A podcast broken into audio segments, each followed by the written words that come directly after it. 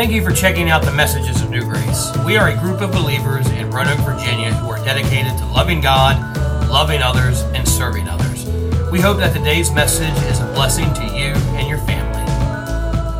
1 Corinthians chapter number 11. We're, we're taking a little bit of a break from uh, the study of Elijah and Elisha this week to uh, observe the Lord's Supper. We're going to jump right back into that next week. And next week, we're talking about a very, very difficult but very necessary topic, especially in Christian circles. We're, we're talking about depression.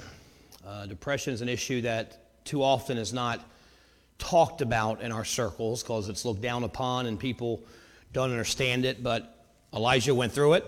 David went through it. Paul went through it. A lot of believers went through it. So we're going to be looking at that next week. So I encourage you to be here as we talk about that.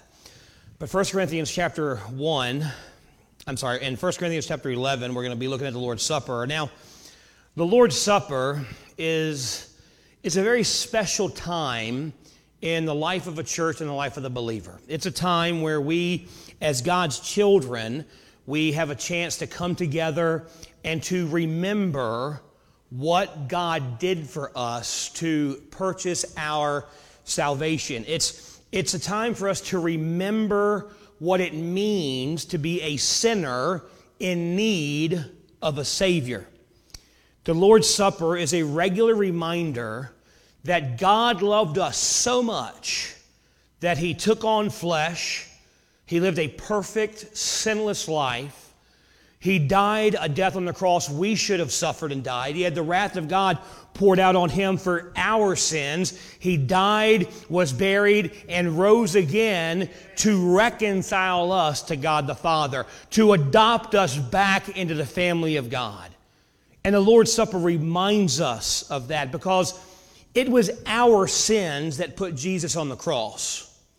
It wasn't his sins, it wasn't his mistakes, it was our sins. When the God poured out his wrath on sin, he poured it out on his only son. And he did it so that because we couldn't take that wrath. So Jesus, he suffered and died for my sins. It was my transgressions that crushed his body.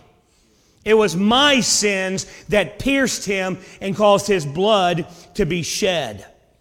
The Lord's Supper reminds us that because God loved us so much, that he allowed his son to be broken and bruised and have his blood poured out for us.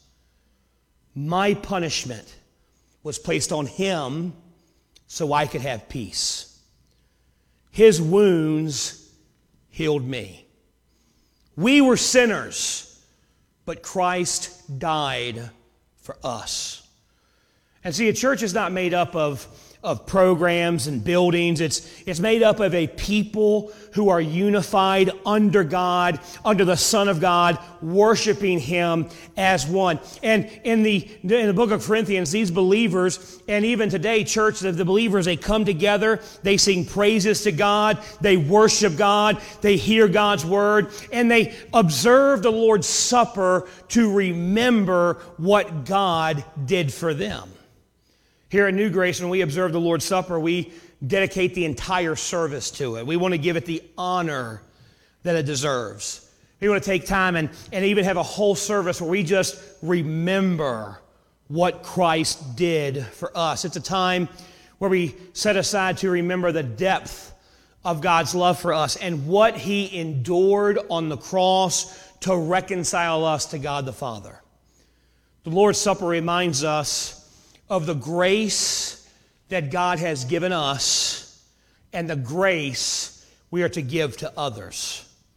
And in 1 Corinthians, Paul, he is, he is writing to the church at Corinth. And the church at Corinth was a church he had started on one of his earlier missionary journeys. And he started the church and stayed there for a while. And now he's, he's on his, another missionary journey. And he's getting reports about things that are happening at Corinth that uh, he's not, he doesn't approve of, that there, there's infighting, there's false teachings going on, there's division in the church. And so he writes the, the letter of, of 1 Corinthians to kind of correct some of these issues.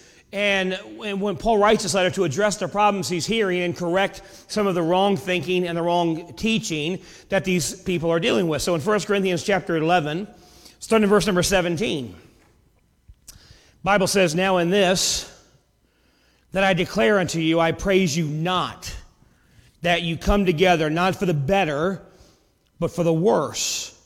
For first of all, when you come together in the church, I hear that there be divisions among you, and I partly believe it.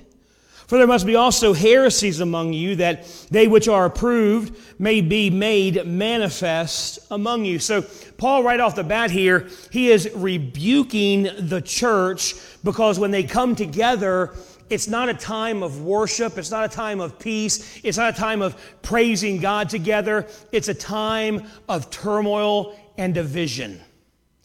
They're fighting over silly things. They're fighting over who's the better teacher, Paul or Apollos, or, or what teaching is correct, or what method of, of taking the Lord's Supper is correct. And they have all these, these different infightings that they're, they're going through and they're dealing with, and it's, it's a mess. And Paul's like, when you come together, it's, it's not a time of praising God, it's a time of turmoil, and you're turning off the lost world because when they come to church and they see a bunch of believers fighting, why would they want anything to do with God? And so it's, it's a tragedy in the church. Let's keep reading verse number 20. When you come together, therefore, in one place, this is not to eat the Lord's Supper, for in eating everyone taketh before other his own supper and one is hungry, and another is drunken. Now, one of the main issues that they were dealing with in this church was the way that they observed the Lord's Supper. Now, the Lord's Supper, of course, as we do it, is really kind of the way that it was supposed to be done, where there was a service. You remember what was going on? You would take a little bit of bread and break it, and everyone have their piece of bread, and they would have a little bit of juice. And whether they did it with one cup and they passed it around, which is gross, or they all had their own little cups, it doesn't matter. But the way they were observing the Lord's Supper was people were coming to church and they were, they were basically packing their, their lunch for the day. They were bringing feasts to church. And it was causing a lot of problems because people who were wealthy, they would bring all kinds of food and all kinds of drink, and they'd have a great big party there in the church, and they'd eat a bunch and stuff themselves. And even, he goes, even some of you are getting drunk at church because you're, you're so celebrating the Lord's Supper that you're getting drunk at church. And then you've got people who, who don't have anything, and you're bringing shame to them. You're bringing embarrassment to them because they have nothing, and here you are feasting like a pig, and it's, it's, it's, it's hurting the cause of Christ. People with means were bringing feasts to church while the poor had nothing, and it was causing a class division in the church.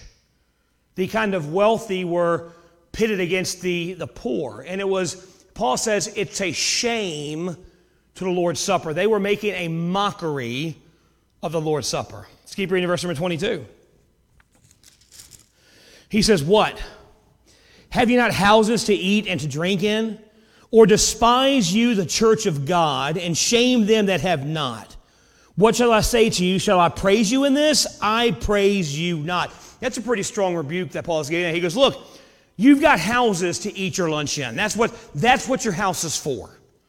Your house is to eat your, eat your meal. Your house is to, to, to have all your fun and have your parties. Your house is there. That's not what church is for. That's not what God, the, the Lord's Supper is for. It's a time for us to come together and to remember God and to be unified as a church. And he goes, So I'm not going to praise you in what you're doing because you are shaming the church. You are shaming the cause of Christ and you are an embarrassment to what Jesus wants to do on earth.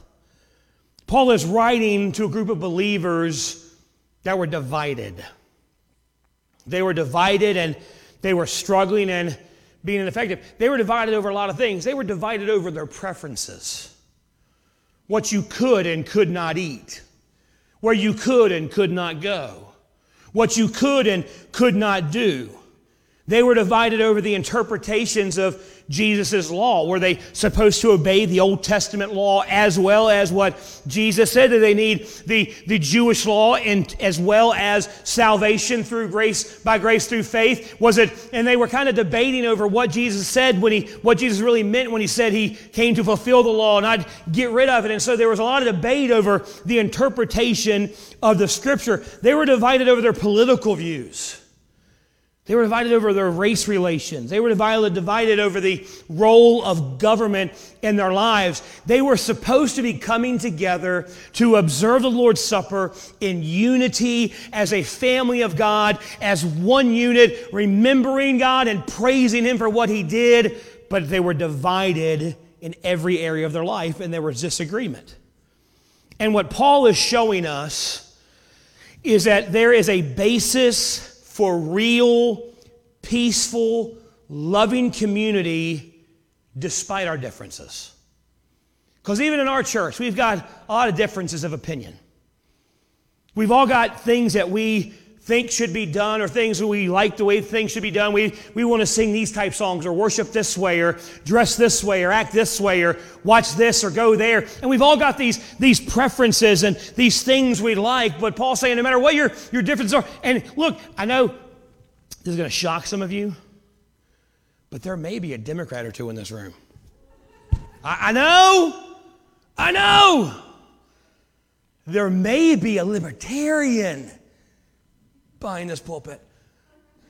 There may be all kinds of different political views. There may be different beliefs about, and look, there may be some people that think Virginia Tech's a great football program, and then there's others that know the truth, right, John? Amen. Well, Paul is telling us this no matter what divides us, we're unified under the blood of Christ.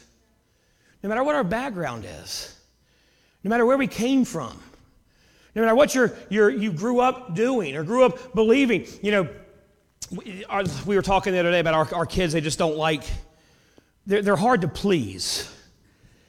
Like, how many of y'all, when y'all were kids, your hot dog bun was sometimes a piece of white bread? All right, I got, got it. How many of y'all like that? We tell our kids that, and they're like, we can't, we don't have a hot dog bun? Like, put it on a piece of white bread. Oh, oh gross. And I'm like, eat your hot dog on white bread to get you some government cheese and shut up. That's, that's how I was raised. But our kids, they, I mean, they just, they got to have their hot dog buns. But no matter what your, your, your raising was, no matter if you were, you were raised to understand that white bread and hot dogs are good, or you were raised a little snootier like my kids, no matter what our background is, we're all united in Christ. We're all united in the blood of Jesus. So the basis uh, for, for, the, for everything that we say, everything that we do in every worship, uh, the basis for all that we are all the same, the same uh, race. We're not all the same race. We're not all the same, don't all vote the same. We don't make the same amount of money. But every one of us are part of the same body of Christ. Every believer, regardless of their background, is unified in the body of Christ. We all worship the same Savior. We've all been saved from the same hell. You know, you because your, your daddy was a deacon doesn't mean that your hell was less than mine. It's probably worse. But we all saved from the same hell. We're all saved by the same Savior. We all have the same Holy Spirit living inside of us. That's why Paul said in 1 Corinthians 10 For we being many are one bread and one body, for we are all partakers of that one bread. No matter who you are, no matter how good you think you were or how good you think you are, every single one of us are broken people in need of a Savior. And the Lord's Supper is a physical demonstration of our unity as a body of Christ through His broken body and His shed blood. The Lord's Supper is where we come together declaring that we were all equally sinful and we are all equally loved, and we've all found the same grace from the same loving God. Now, grace is getting something that we don't deserve. We don't deserve forgiveness. We don't deserve atonement. We don't deserve redemption. We don't deserve reconciliation. We don't deserve Jesus. But through grace, we have Him. And through grace, we have forgiveness. And through grace, we have atonement. And through grace, we have reconciliation. And Paul shows us what that what the Lord's Supper, how the Lord's Supper shows us the grace that we have received. So the first thing the Lord's Supper shows number 1, it shows us grace from the past. Look at verse number 23. 1 Corinthians 11. For I have received of the Lord that which I also delivered unto you, that the Lord Jesus, the same night in which he was betrayed, took bread, and when he had given thanks, he brake it and said, Take, eat, this is my body, which is broken for you. This do in remembrance of me. And after the same manner, he also he took the cup, and when he had supped, saying, This cup is a New Testament in my blood. This do as oft as you drink it in remembrance of me. For as often as ye eat this bread and drink this cup, you do show the Lord's death till he come. The greatest display of grace the world has ever seen was the perfect Son of God dying on the cross for mankind. Willingly and eagerly coming down, living a perfect life doing what we could not do and perfectly fulfilling the law, and then going to the cross and dying for our sins and allowing his body to be broken for our sins and his blood to be shed for our transgressions so that we could have our sin debt paid and we could be reconciled to the God the Father. That's the greatest display of grace the world has ever seen. Grace was given to us at the cross, and it's received we accept his death, burial, and resurrection as payment for our sins and the only way of salvation to God the Father. As we receive the bread, it reminds us of how his body was broken for us, how he gave to us what we didn't deserve. You know, I always encourage people, and I try to do it several times a year read the crucifixion regularly. Not just in your regular Bible reading, but just read what Jesus really had to go through. How he was beaten. And sometimes we kind of we kind of don't really understand the severity of his beating. But when they scourged him with the cat o' nine tails, they would beat him so severely. Most people never survived that. But he endured that beating, and the, the whips would, the claws, the, the pieces of metal and bone that were on the cat nine tails would go into his flesh and rip his flesh apart and tear hunks of it. And, you know, I, I read a book by a doctor who did kind of a medical study of the crucifixion, and he said that Jesus' his bones and his rib cage were probably exposed. You could probably see his lungs through his rib cage. The nerves on his back were open. He probably had his stomach torn to pieces, and he should have died from loss of blood and, and, and shock, but he didn't. Then they, they mock him and they ridicule him and they spit on him, put the crown of thorns on him, and he's, he's walking up to the, the, the place of the skull. He's carrying his own cross, and people are spitting on him, smacking him punching him just to have to say, say they did it. And then he finally gets up there and they lay him on that cross and they, they put nails through his wrists and through his feet. And then they lift him up and they put him in the hole.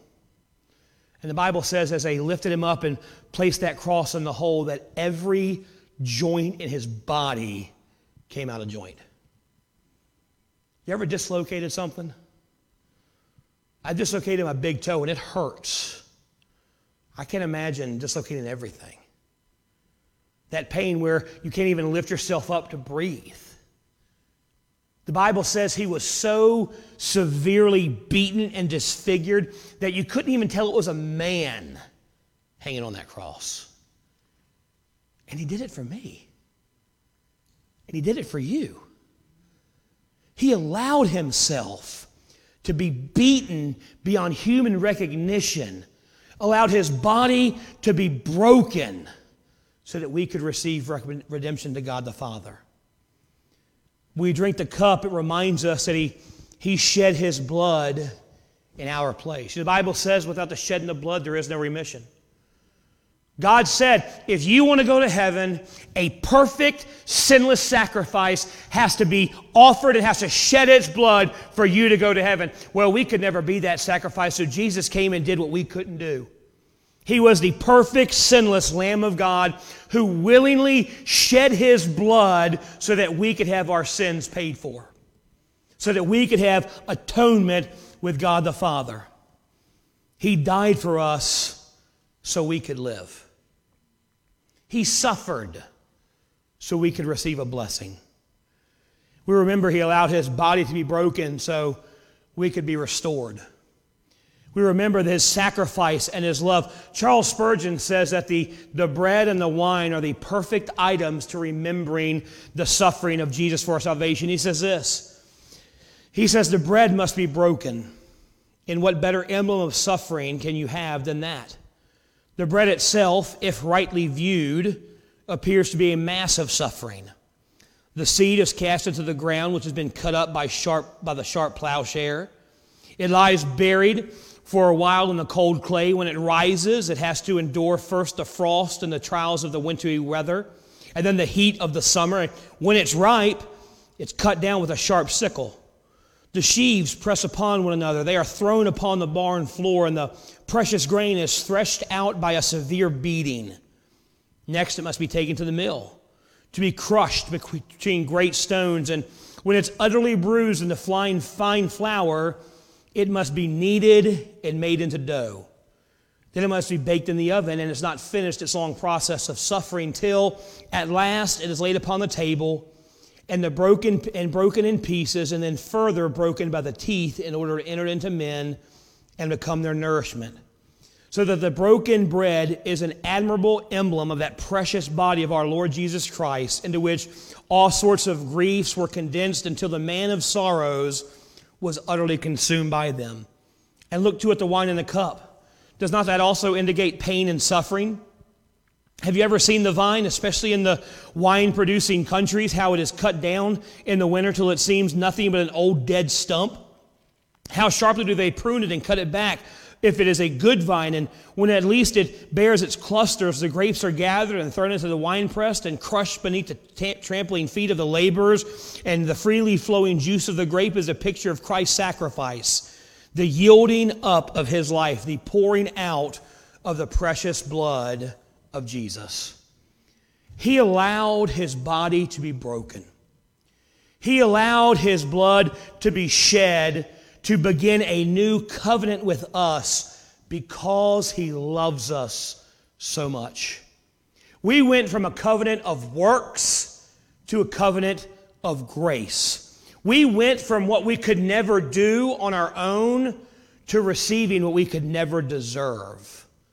This covenant was signed with his shed blood. That's the greatest display of grace the world's ever seen the Son of God, willingly endured everything he did to save us. What a show of grace. So we observe the Lord's Supper, we're remembering the grace that God has poured out on us in the past. But we're also remembering, number two, the grace he gives us for the future. Look at verse number 27. It says, Now he the body of Christ and the members in particular. And God hath set some of you, I'm reading the wrong verse there, sorry. I was like, that's good, but that makes no sense whatsoever. All right, verse 27. Wherefore, whosoever shall eat this bread and drink this cup of the Lord unworthily shall be guilty of the body and the blood of the Lord. But let a man examine himself, and let him eat of that bread and drink of that cup. For he that eateth and drinketh unworthily eateth and drinketh damnation to himself, not discerning the Lord's body. For this cause many are weak and sickly among you, and many sleep.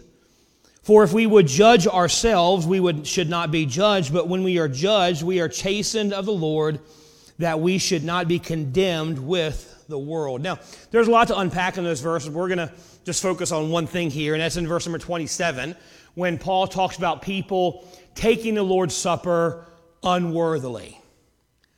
That's always bothered me because None of us are worthy of the sacrifice Jesus gave on, uh, for, our, our, for our salvation.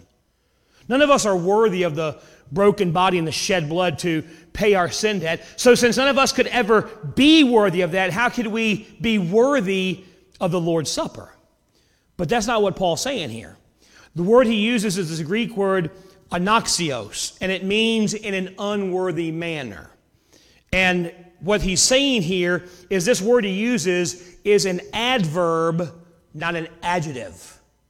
So the word he uses, it's for the adults here, an adverb is an action, an adjective is a description. We are always unworthy. That's the adjective that describes who we are. We are unworthy. But we can take the Lord's Supper unworthily, that's the action, when our lives don't match up to the Christ that we worship. Tim Keller said it this way Obviously, the Lord's Supper is not for perfect people, but for repentant people. But that's just the point. The Lord's Supper forces us to keep our inner experience linked with our outward behavior. It demands that we ask Am I truly living a life of gratitude and obeying God as I would be if I really believed He saved me at the infinite cost of His only Son? Am I loving others sacrificially as I would be if I really believed I was saved by sacrificial love? See, what Paul says, we need to examine our lives to make sure we're not taking the Lord's Supper unworthily. He means we're to ask the question Does what I say I believe, what I, does what I say I believe line up with how I'm living my life? Does what I say I, does the God I, I say I worship, does my life back up what he says?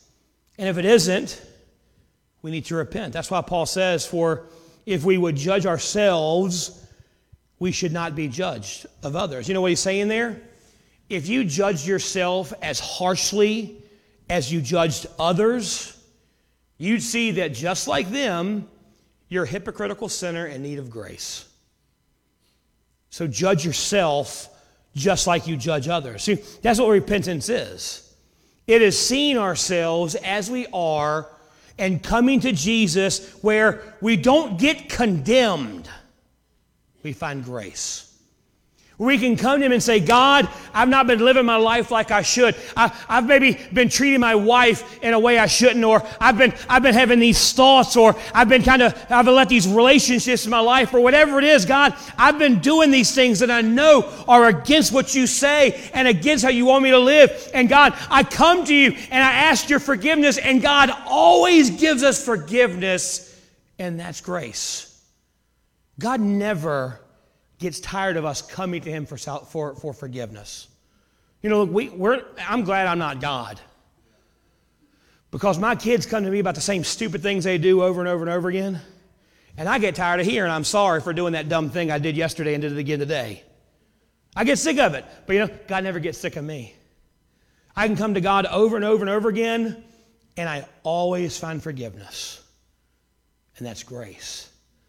And He shows us that grace so that we can have grace towards others.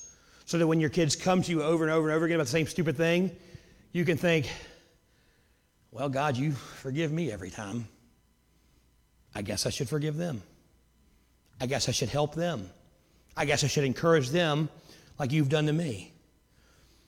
Taking the Lord's Supper, wor- being, taking the Lord's Supper unworth, in a worthy manner means that we examine our hearts we judge ourselves, and we confess our sins to God before we take it. And we all need to examine ourselves rightly. Make sure, and this is a silly thing to say, but make sure you're not hiding anything from God. Because here's, here's, a, here's a tip for you you can't hide anything from God, He sees everything. He knows your, your, your deepest, darkest, vilest thoughts, and He still loves you. Say, why? I don't know. But I'm so glad He does. If there's something you're hiding from someone or there's, there's a problem between you and another believer, we need to get it right.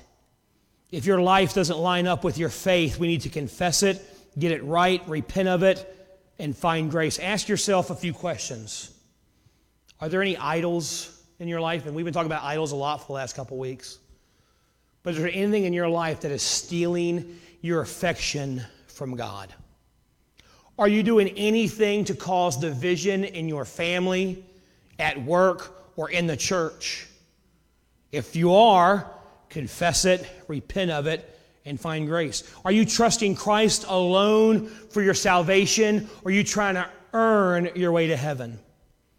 Is there anyone you need to forgive, or anyone you need to ask forgiveness of?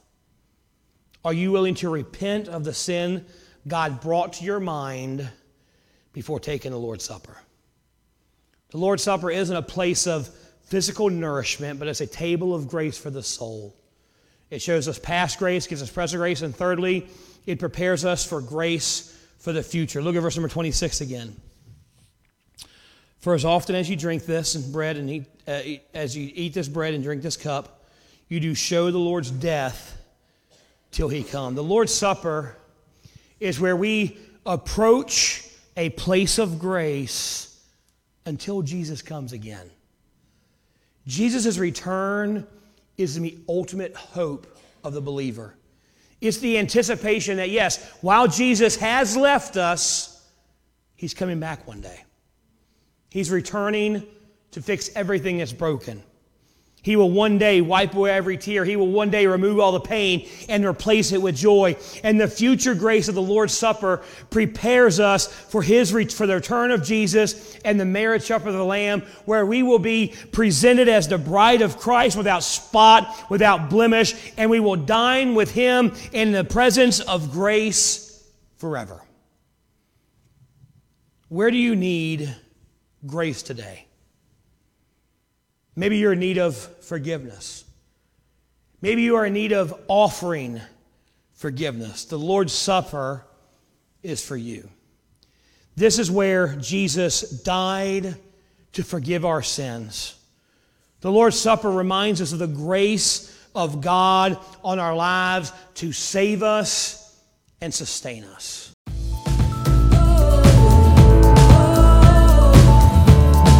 Thank you for listening to this message from New Grace. Our church is growing and our ministries are doing big things for Jesus. If you're looking for a way to get plugged in or would like more information about our church and our ministries, you can visit us online at reachingroanoke.com. Thanks so much for listening and have a blessed day.